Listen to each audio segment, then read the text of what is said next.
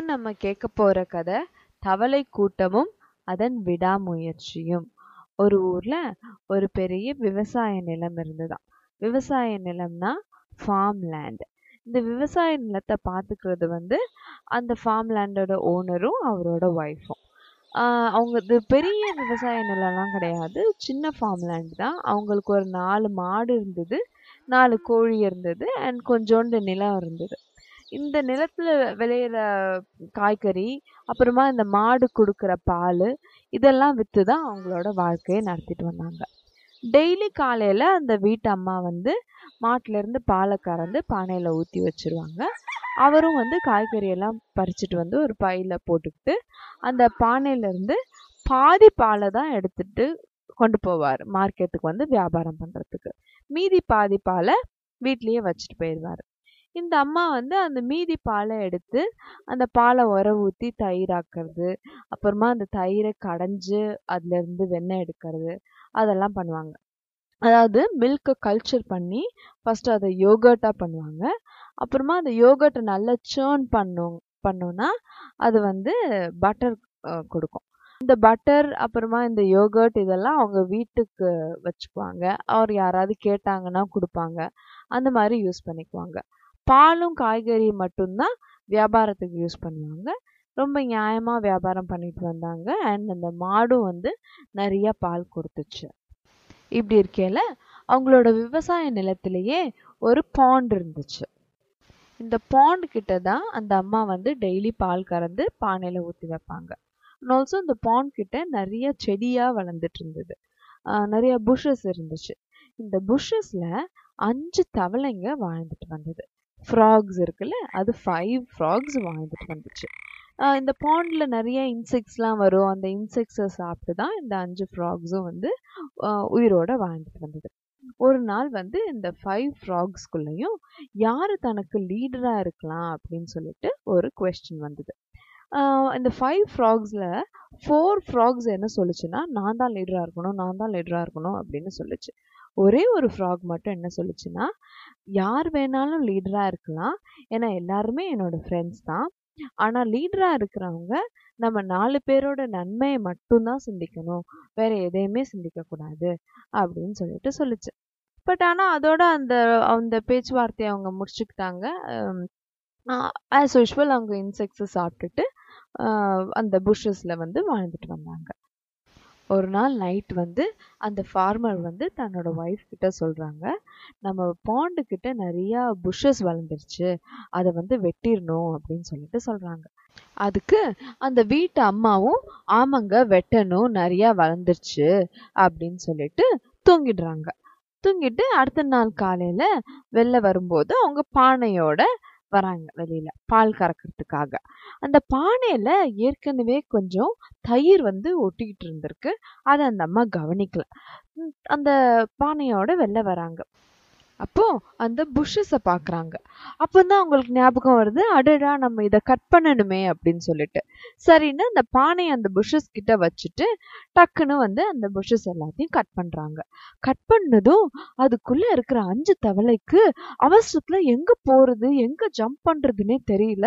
டக்கு டக்குன்னு எல்லாமே வந்து அந்த பானைக்குள்ளே ஜம்ப் பண்ணி உள்ளே குதிச்சிடுது குதிச்ச அந்த தவளைங்களுக்கு வெளியில் வர தெரியல. எல்லாம் பானைக்குள்ளேருந்து வெளியில் வரத்துக்காக ஜம்ப் பண்ணி ஜம்ப் பண்ணி பார்க்குறாங்க அவங்க அதுங்களால முடியல.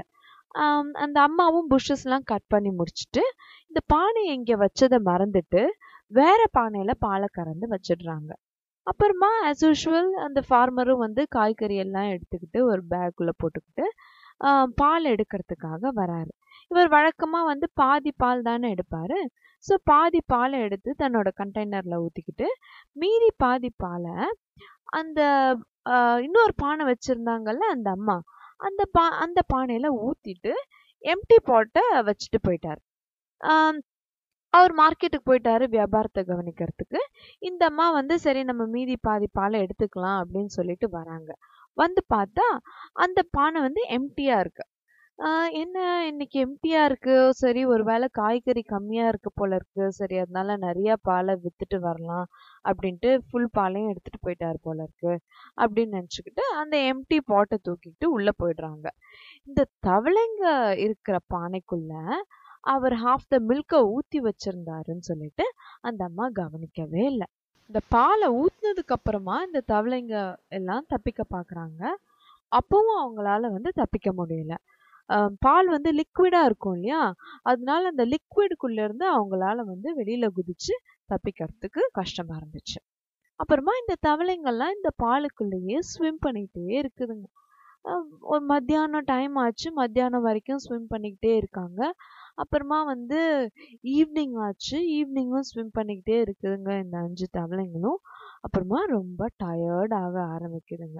ஒரு ஒரு தவளையா சொல்லுதோ எனக்கு காலெல்லாம் ரொம்ப வலிக்குது. எவ்வளோ நேரம் ஸ்விம் பண்றது? யாராவது வந்து இந்த பானைக்குள்ள இருக்கிற பாலை வந்து வேற எங்கேயாவது ஊத்துனாங்கன்னா தானே நம்ம வந்து தப்பிச்சு வெளியில போக முடியும். இப்படி வந்து இதுக்குள்ள மாட்டிக்கிட்டோமே அப்படின்னு சொல்லுது. இன்னொரு தவளையும் ஆமா எனக்கும் ரொம்ப டயர்டா இருக்கு அப்படின்னு ஒரு ஒரு தவளையா ரொம்ப ரொம்ப டயர்ட் ஆக ஆரம்பிக்கிறாங்க. யாருமே வந்து அந்த பானைக்குள்ள இருக்கிற பாலை கவனிக்கவே இல்லை. அப்புறமா நைட்டே ஆயிடுச்சு. நைட் ஆனதும் ஒரு ரெண்டு மூணு தவளை சொல்லுது இல்லை நான் பரவாயில்ல நான் அந்த பால்குள்ள முழுகியே போறேன். என்னால என்னோட உடம்புல வலியை தாங்கவே முடியல. என்னன்னா எனக்கு வந்து ரொம்ப கஷ்டமா இருக்கு. அப்படின்னு சொல்லிட்டு சொல்றாங்க ஒரு ஒரு தவளை அப்போ அந்த ஒரே ஒரு தவளை மட்டும் இல்லை இல்லை இல்ல நம்மளால கண்டிப்பா ஸ்விம் பண்ண முடியும். நம்ம ஸ்விம் பண்ணிக்கிட்டே இருக்கலாம். ஸ்விம் பண்றது ஒன்றும் பெரிய கஷ்டம் கிடையாது. நமக்கு ஒரு கஷ்டம் வருதுன்னா மனம் தளர்ந்துடக்கூடாது. கடைசி வரைக்கும் நம்ம ஸ்விம் பண்ணிக்கிட்டே இருக்கலாம். நம்மளால முடிகிற வரைக்கும் ஸ்விம் பண்ணலாம் அப்படின்னு சொல்லிட்டு மீதி இருக்கிற நாலு தவளைங்களுக்கும் ரொம்ப என்கரேஜ்மெண்ட் கொடுக்குது. அதாவது ரொம்ப ஊக்கம் கொடுக்குது. ஆம், அப்புறமா இதை இந்த வேர்ட்ஸ் எல்லாம் கேட்டுட்டு அந்த நாலு தவளைங்களுக்கும் ரொம்ப தைரியம் வந்துடுது. சரி நம்ம ஸ்விம் பண்ணலாம் அப்படின்னு சொல்லிட்டு. அப்புறமா இந்த அஞ்சு தவளைங்களும் சேர்ந்து ரவுண்டாக அந்த பானைக்குள்ளே ஸ்விம் பண்ணிக்கிட்டே இருக்காங்க. நைட்டு ஃபுல்லாக விடிய விடிய ஸ்விம் பண்ணிக்கிட்டே இருக்காங்க. அப்புறமா மார்னிங்கே வந்துடுது மார்னிங் வந்துட்ட அப்புறமா என்ன ஆகுது அந்த ஏற்கனவே கொஞ்சோண்டு தயிர் இருந்த பானை தானே அது? அதுல வந்து பால் ஊத்தி வச்சிருக்காரு அந்த ஃபார்மர் இந்த தவளைங்கள்லாம் ஸ்விம் பண்ணிக்கிட்டே இருக்கிறத அந்த பால் எல்லாம் தயிராகி இது இந்த ஸ்விம் பண்ணுறது வந்து சேர்ன் பண்ணுற மாதிரி இருக்கும் இல்லையா? கடையிற மாதிரி இருக்கும் இல்லையா தயிரை? அந்த தயிரெல்லாம் வெண்ணெயாகவே ஆயிடுச்சு. வெண்ணெயானதும் அது ஃபுல்லாக வந்து ஹார்டு டாப் ஆயிடுச்சு. பாலுனா ரொம்ப லிக்விடாக இருக்கும். பட்டர் ரொம்ப ஹார்டாக இருக்கும் இல்லையா? ஸோ ஹார்ட் சர்ஃபேஸ் வந்துடுச்சு ஸோ இந்த அஞ்சு தவளைங்களுக்கும் வெளியில் ஜம்ப் பண்ணுறதுக்கு ரொம்ப ஈஸியாக இருந்தது. அந்த ஹார்ட் சர்ஃபேஸ் வந்ததும்.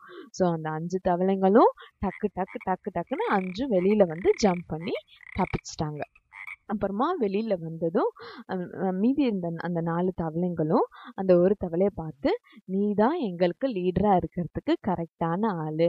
ஏன்னா உன்னால் தான் நாங்க வந்து இப்போ உயிரோடவே இருக்கோம். நாங்களே தளர்ந்த போது எங் எங்களுக்கு வந்து நீ தான் தைரியம் சொன்ன எங்களுக்கு ரொம்ப எங்களை ரொம்ப என்கரேஜ் பண்ண ரொம்ப ஊக்கம் கொடுத்த.